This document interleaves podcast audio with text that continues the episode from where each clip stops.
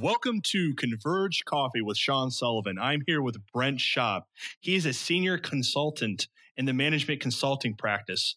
Brent has begun his life begins over 20 years ago in being in the professional world, and he brings his experience to the KSM or Cap Sapper Miller consulting clients. His experience includes leveraging and creating innovative strategy and competitive intelligence methodologies that are seamless within the talent lifecycle, aligning and optimizing internal processes with business strategies. He has worked with startups, SMBs, and the global Fortune 1000 businesses.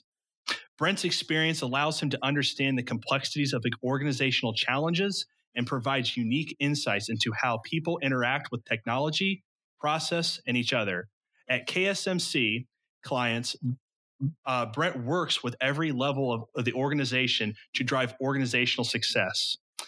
In his past, Brent has served as the co-founder of the Global Talent Consultancy, as well as the director of career services for 1150 Academy, a nonprofit coding school.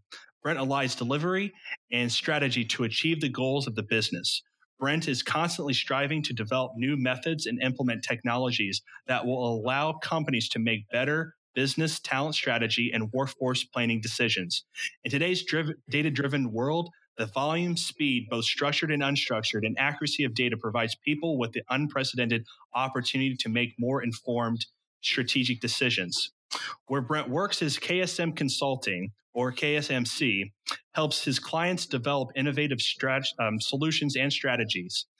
Their client-focused approach starts with developing a deep understanding of organization, and they use their expertise in data, technology, management consulting, cybersecurity, and project management to help clients fully leverage technology, support their people, optimize their processes, and ultimately meet their goals. From tailoring solutions from small to mid-sized businesses, helping improve processes and reaching long-term objectives, to keeping enterprise projects on track and on budget, to driving organizational success. KSMC is driven to ensure client success in the private sector. Thanks, Brent, for being on here. How are you today? Thanks, Sean. Doing well. So that was a mouthful of your background and what KSMC is doing these days. Wow, I feel tired already. Jeez. Oh, I do too. Just I almost want to take a nap just for that. And I hope the listeners are not taking a nap. But I think, Brent, you have an interesting background with being a consultant and being in a global talent consultancy, and then being with the 1150 Academy, a code academy, a school that was founded here in Indiana. I think something interesting that you're part of the kind of employment, unemployment, kind of in and out of that world of kind of helping people building their skill sets. My first question is, how does companies like KSMC and companies that you were with, how do you market better when unemployment drops? I think is kind of a overarching question right now. Yeah. And, I think when we began talking about this, it really, what I think perked us both was it's really about the marketing. And companies have always marketed towards potential customers or clients or trying to get their service or product out.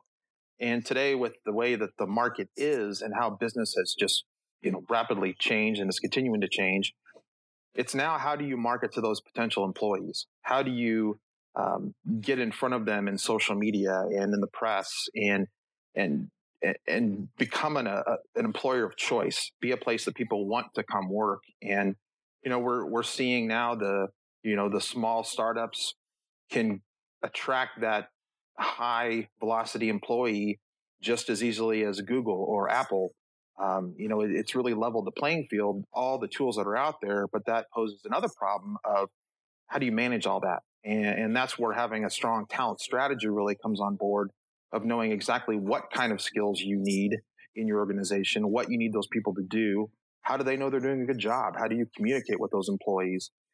And that's really what we're seeing today is this turn towards this talent branding, this employment branding, that there's a lot of companies in central Indiana that are doing a really good job at it. Can you kind of give some example of you know, what some strong companies are and, you know, how do they attract, you know, that talent to that brand? Mm-hmm. Yeah. You know, the one that immediately comes to mind, that's no longer in this form, but everybody will be familiar with it, Exact Target.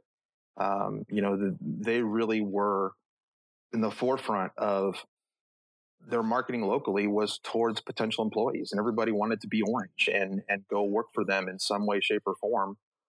And that really helped them as they became, you know, a larger entity, and then started to attract, you know, some attention, and then ultimately got purchased by Salesforce. And they're keeping that today. I mean, now today, I know a lot of people that, oh gosh, you know how I can get into Salesforce? How can I go work there? You know, whether it's a great experience or not, I don't know, but I know that they're attracting a lot of employees.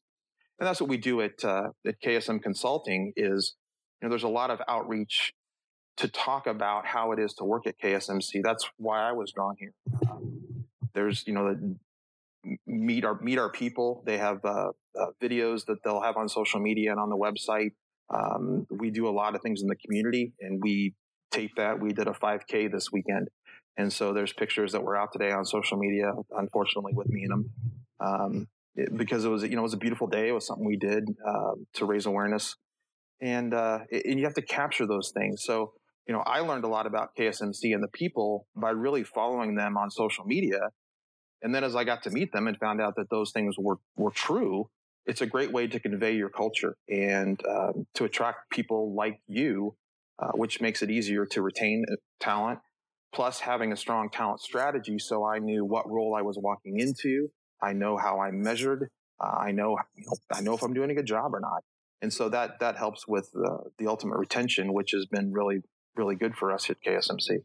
I think you just kind of hit the nail on the head, or put some insight into the issue with, it's almost an interview process for the company to attract you, and for you, that they are adhering to what they want out of the person and what their job is and what their mission and their alignment is by how transparent they are online. Yeah, that's a good point. You know, I think you're seeing companies, especially in high tech, are forced to be transparent. You know, to be the company that no one knows what you do or no one knows about. You know, that may have worked during some of the, you know, the early .com boom, but today you wouldn't attract any talent, especially with unemployment where it's at. Generational workforce issues are changing, you know, where people want to work and how they want to work. And if you don't have that transparency, the word travels pretty fast. You know, likewise, something that people don't think about. If you think about as a manager, the number of people you've interviewed in your career, how many of them did you follow up with them and tell them, hey, thanks for your time, but, you know, this isn't going to work out. Stay in touch. And if you don't close that loop with the candidate, you've created this negative candidate experience, and there's no way positive social media is going to outweigh that. So, you know, the word travels fast with these candidates. If they have a bad experience, they're going to tell 10 or 100 of their friends and post it all over social media that place is terrible. They don't follow up. It's going to be a bad interview experience. So all of these things work collectively in making sure that the message to a potential candidate is consistent, that you have strong candidate experience, that you have a great culture, that you're inclusive, and that you're working to better them and better the community, because that's another big push that we're seeing that we really haven't seen before.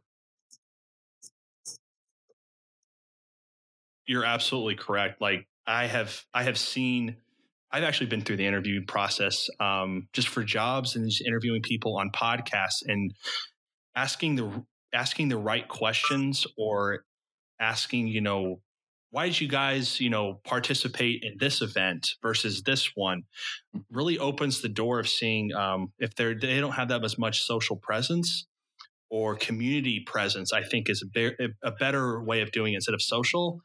That if they just automatically just pop in and pop out, like being part of the community, then you have to ask what their justifications are if they wanted to improve the community and find quality people to work for them, or they're just trying to find quick hires. Yeah, exactly. It really makes you kind of question what their motives are depending on the message that they're putting out and how they're putting it out, right?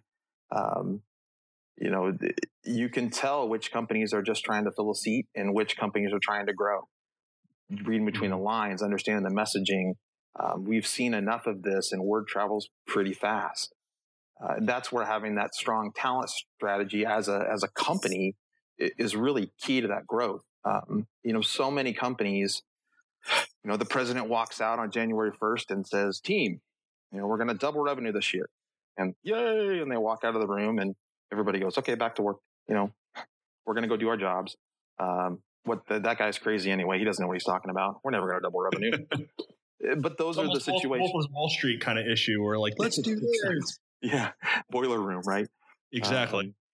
But so that's where you need alignment throughout the organization, and that culture, which really starts at the ground floor and works its way up, can be facilitated by the executive team and ownership, but really can't be driven down. It's going to be driven up. The employees you hire are going to build that culture.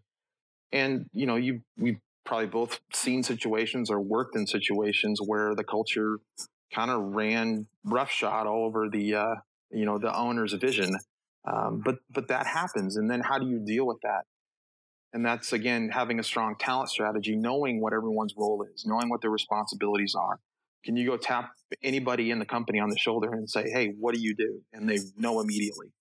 But unfortunately, because of the speed of business and, you know, we have to produce and we work too much and we don't take enough vacation and we're just trying to keep our jobs.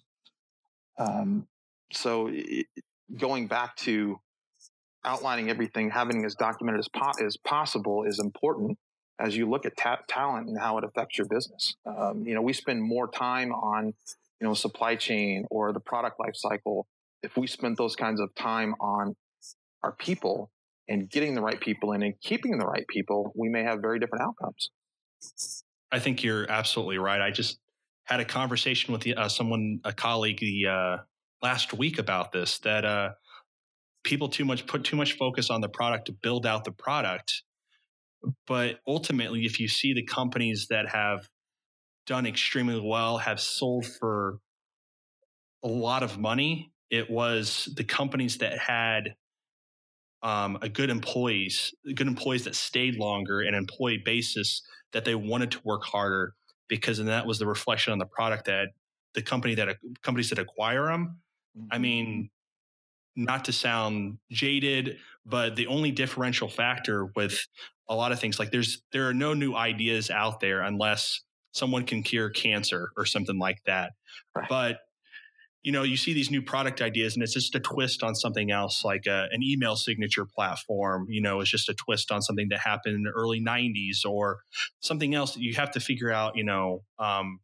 Heard from a really good marketer with Kyle Lacy, VP of Marketing at Lessonly, that he said, it's not about who does it first, it's about who does it better. And he was over at Exact Target too. And I think that's a good full circle right there, that you invest in your people, because in order to drive the actual product and the marketing even further and even better, because those people are willing to work more and harder for you if they feel like they're part of a community or they feel like a part of a team. Mm-hmm. Yeah, everyone knows the mission, right? And everyone understands the goals, and they're there because they believe in it. And that makes a difference. I mean, you have to think, if Exact Target would not have had the talent strategy and, you know, some of the brilliant minds that pushed that environment and that culture forward, would they have sold? And would they have sold for so much? Because it really was the people that make those services and those products.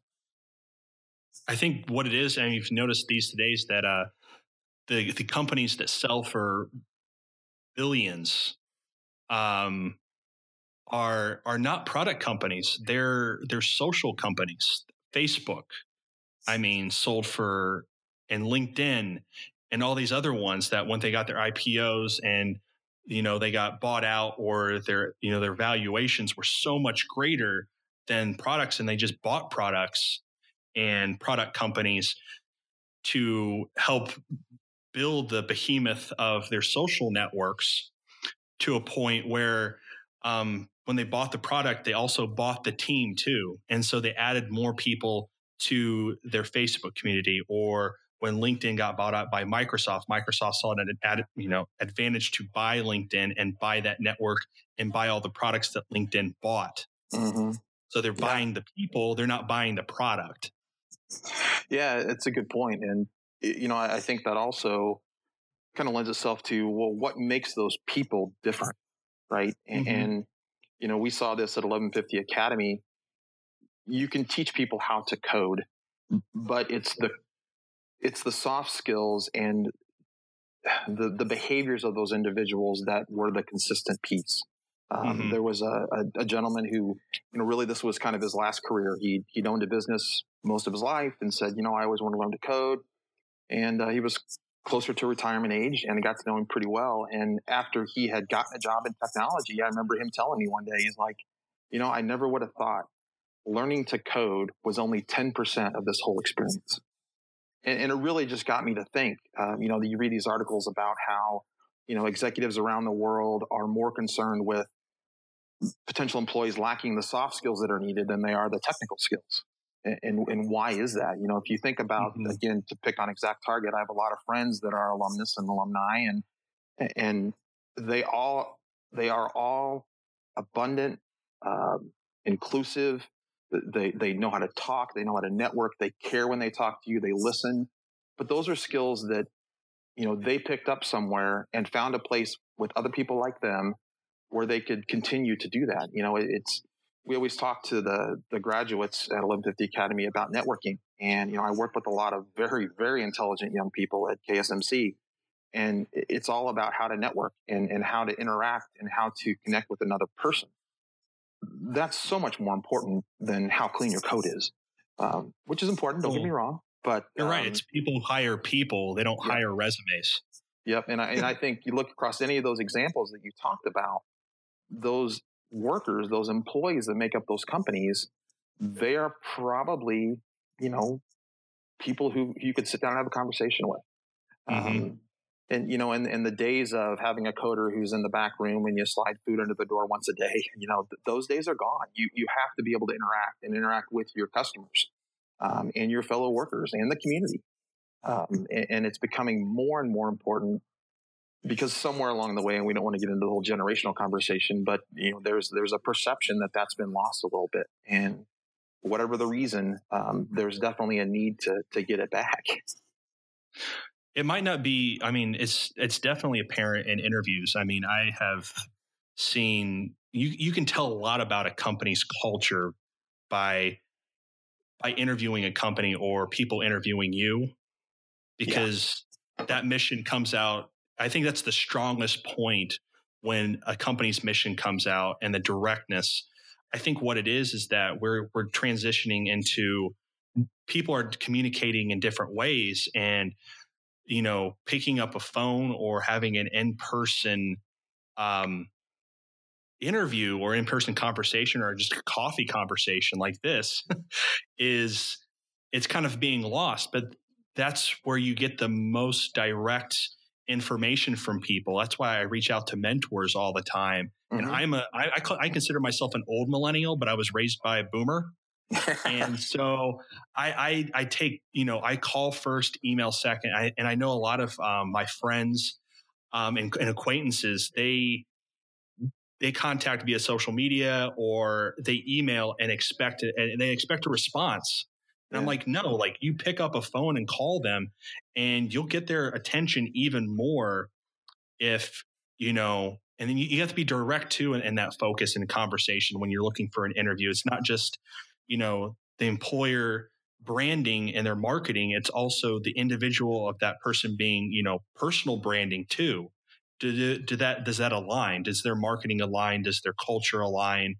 Does everything align?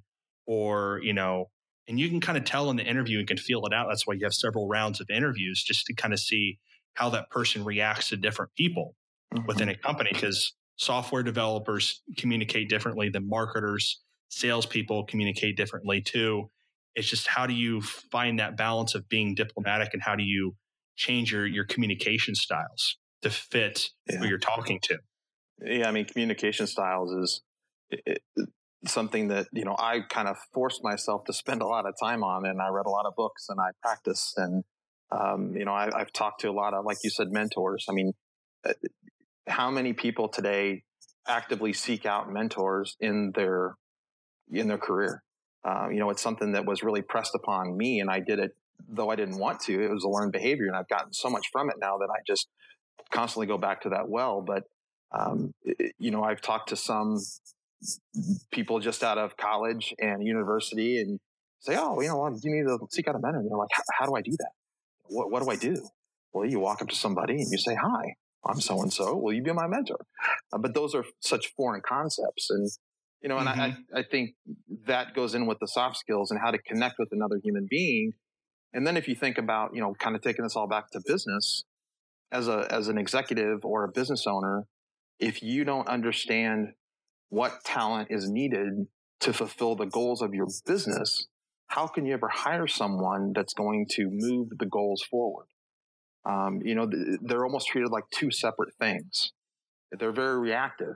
Okay, Sean, you're our sales manager. We're going to double revenue this year, and we need to hire 20 salespeople. So go out tomorrow, get as many as you can. It's not going to work.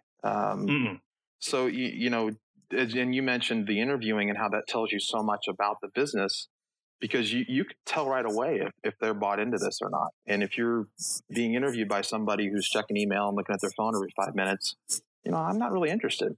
And millennials have grown up in a world where there were jobs, so they have places to go. And as that unemployment rate continues to drop, you know, you're going to find this talent war continue to get you know, more and more threatening to businesses. That, I mean, and I think the focal point with the interview process, especially if it's a bad interview process, especially for the employer brand we were talking about this, that the negativity that can come from that, I think not just white collar, but blue collar. And I think it's even more so blue collar. It's almost like if they have a bad experience, that is such more of a tight knit community. You lower your income. I mean, that people have said that, you know, you lower your income, the more tight knit the community is, because they have to rely on one another. If they have more money, it's actually people are more, rather than friends, they're more acquaintances. So obviously the social media spectrum of that, of, you know, people saying, you know, I interviewed at this company and they were awful. I mean, I think I just read something the other day where the company texted the girl and accidentally texted her saying that she looked like a hoe in her interview or something like that. And she was 18 and she was applying to something, and she forwarded this, and this thing went viral. And then the company were like, well, we were sorry that we, you know, did that. And they apologized. But obviously, that tells you, it shines a lot of light of, you know, what the employer is saying in the background after the interview. And not being respectful, and they were saying that she was using the word "like" too much, and like acting like a valley girl, and just that kind of stuff. Where maybe she said "like" too much, maybe she was wearing something that was a little bit, you know, high cut. But does that mean that she wouldn't do a good job? Did you actually listen to her and her responses? I mean, I've heard people that have, you know, girl that had her phone and texting the whole time. Yeah, obviously that's extremely rude, and that's where, you know, you need to work on your soft skills. But if that person is attentive, looking at that, depends on what job it is. I mean, right now companies are looking for warm bodies, and they're willing to train people. I've seen out there, and I was with a company that was doing that. You know, GPS for Jobs company, and that's what the biggest thing was, is that employers were like, let's put up now a hiring sign. But the thing was, is that wasn't working. People don't care. They walk by and they're looking at their phone. They're not looking at the now hiring sign. So it's different communication medium of how people are looking at it, or if they're just looking at their phones, then use your phone, because people used to look at the newspaper. I mean, nothing's changed. It's just the medium has changed. Yeah, that's a good point. It's, you know, this whole concept of talent pipelining and talent pools and, you know, ways to be proactive in how you attract talent. It's an art and a science. And there's a lot of tools out there that can give you a little bit of that, but without a proper plan and an overall strategy, you're really just creating, you know, more mechanisms to pull and more buttons to push, and it can create more headaches. So it's, again, knowing that, you know, what are the goals of your business and what talent do you need to move that needle? And then building a network, a group of people. It's, you know, KSMC, you know, I could think of 4 or 5 people right now that, you know, that I've personally targeted that I want to work with. And, you know, I stay in touch with them, but because I like them. And if they get to come work with me one day, good for us, and hopefully good for them.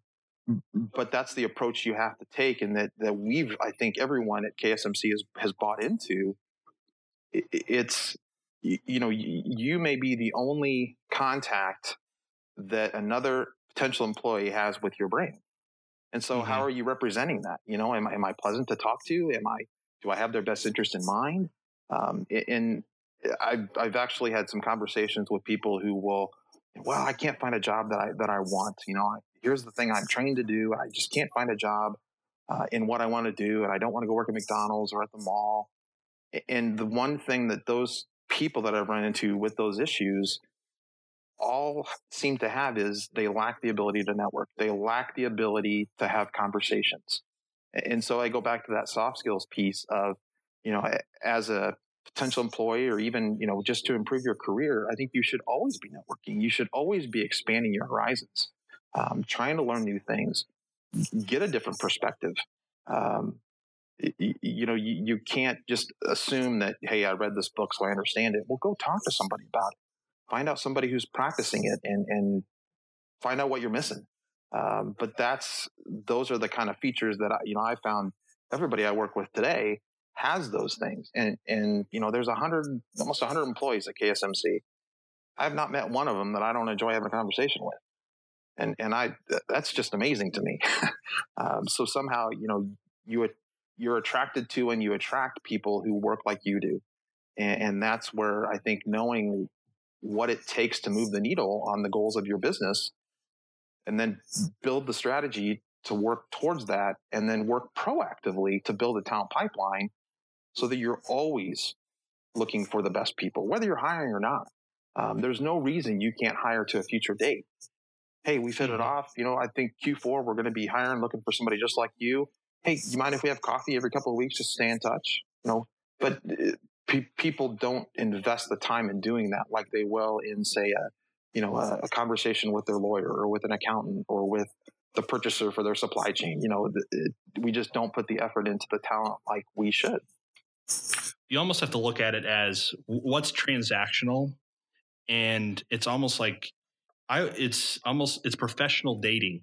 Yeah. How do I reach out to this person enough to provide value after the first date? What's the second date? Like, have coffee on a regular basis to build up that friendship, because you don't know what's going to go on later down the road. Like when you're mentioning exact target with that example, what Scott Dorsey, Chris Baggett, and the rest of them did was they still keep in touch. Like Dorsey still works at High Alpha with some of the people that he started exact target with. Oh yeah. And there's some ET people that are still over there. You know, Chris Baggett's doing Cluster Truck and his other stuff, but he is working a few blocks north where, you know, one of the Cluster Truck headquarters is, it because they saw the value in community and building that rather than, you know, being transactional, which a lot of companies are like, or they're plugging and chugging, and they're just pushing out their marketing without testing it, without and testing their brand of, you know, what medium should I communicate to employees about, or show, you know, who I want to attract. Yeah, it's true. And, you know, if you think of places that you work that you really enjoyed, no matter why you're gone, do you still talk to those people? Do you still hang out with them? You know, I feel just so lucky and blessed. A company that I was part owner in, I still talk to everybody, with a few exceptions. You know, we get together for alumni lunches and you know, we enjoy each other's company, because those are people that pushed me and made me better. And, you know, I'm forever grateful to that. Exactly. I mean, it takes a tribe to raise somebody. And if you're part of that tribe and you're still constantly being in, it's like a team. It's like anything else that, you know, I think everybody tries to be everything instead of just being who they are. And I think that's really important for the company to understand that too, that they can't be everything, that they have to be what they're good at to in order to attract similar people. Yeah, that's a great point. Yeah. And I think that speaks to kind of knowing who you are. You know, you have to know yourself who you are, and or let the people around you that you admire kind of rub off on you. And, you know, hey, how did you get so comfortable with yourself? You know, and you learn things about how to discover who you are better. Exactly. So talking about, just reminding you of something, talking about, you know, ways to improve yourself. And you talked about, just mentioned, you know, when you're, you know, co-founder of a company, that you still keep in touch with them and you people, and you still learn from them. You know, besides, you know, being at KSMC, what do you do? Do you still collaborate with people? What do you do outside that helps you bring success back to what you're doing for work? Oh man. You know, I'm a voracious reader. And then I always want to talk about the book, you know, so I want to find people who either I can con into reading the same thing or find out what they last read, just so we can talk about it. Because I figured out how I learn, and it's that exchange of information that really helps it sink in with me. And then, you know, constantly putting myself in situations that make me uncomfortable, like recording podcasts. You're doing a very good job, by the way. So thank you very much. I'm glad you can't see me because I'm shaking. You know, networking groups, going out of my way to meet somebody because I, you know, saw them on LinkedIn and saw they had a really neat background, and I heard, you know, maybe read about the company they're with. You know, making it a point to, hey, I see them across the room at this networking event. I'm scared to death to go say hi to them. I got to do it. But constantly pushing myself and knowing where my limits are, and then constantly trying to push those. And eventually it becomes, you know, like a hunger. I have to learn. I have to learn more. And then, you know, I think there's also a flip side to that, of the humbleness of going, you know, I'll never know everything. I'll never be the best at this. But I can always keep trying. And, you know, and then something magical will happen where someone will say, remember that thing the other day? You know, you taught me a lot. I'm like, I did? What? I helped you? Oh, wow. Well, thank you. You know, those are great moments that kind of sneak up on you. And giving it back, you know, passing it forward. If someone helps me, I want to push it on to someone else. So I think that's more that feeling of abundance, probably where I'm at in my life with, you know, where my kids are at. And, you know, my wife's my best friend, and we kind of push each other to learn new things. So, lucky in those senses, but, it's kind of gotten me to where I'm at today, where I can honestly say I love my job and I love the people I work with. And, you know, there were times when I didn't feel that way. But keep pushing, trotting forward, and not giving up. You know, if something doesn't work the way I want it to the first time, it probably wasn't meant to work that way. So, you know, let's see where this takes us and follow it to its end. And, you know, good things always seem to come out of it. So I guess there's my philosophy on life. I don't know if that helps. It's a good philosophy. I mean, you're talking about pushing yourself, not only mentally, but you're pushing yourself in other regards of being outside of your comfort zone to, you know, to not only digest, but to learn from other people. And I mean, I think we talked about too, not only networking, you know, socially, but, you know, reading, exercising, having that consistency. I mean, I think both of you and I agree on, we were kind of talking about this, like we both drink lots of water during the day. Yeah.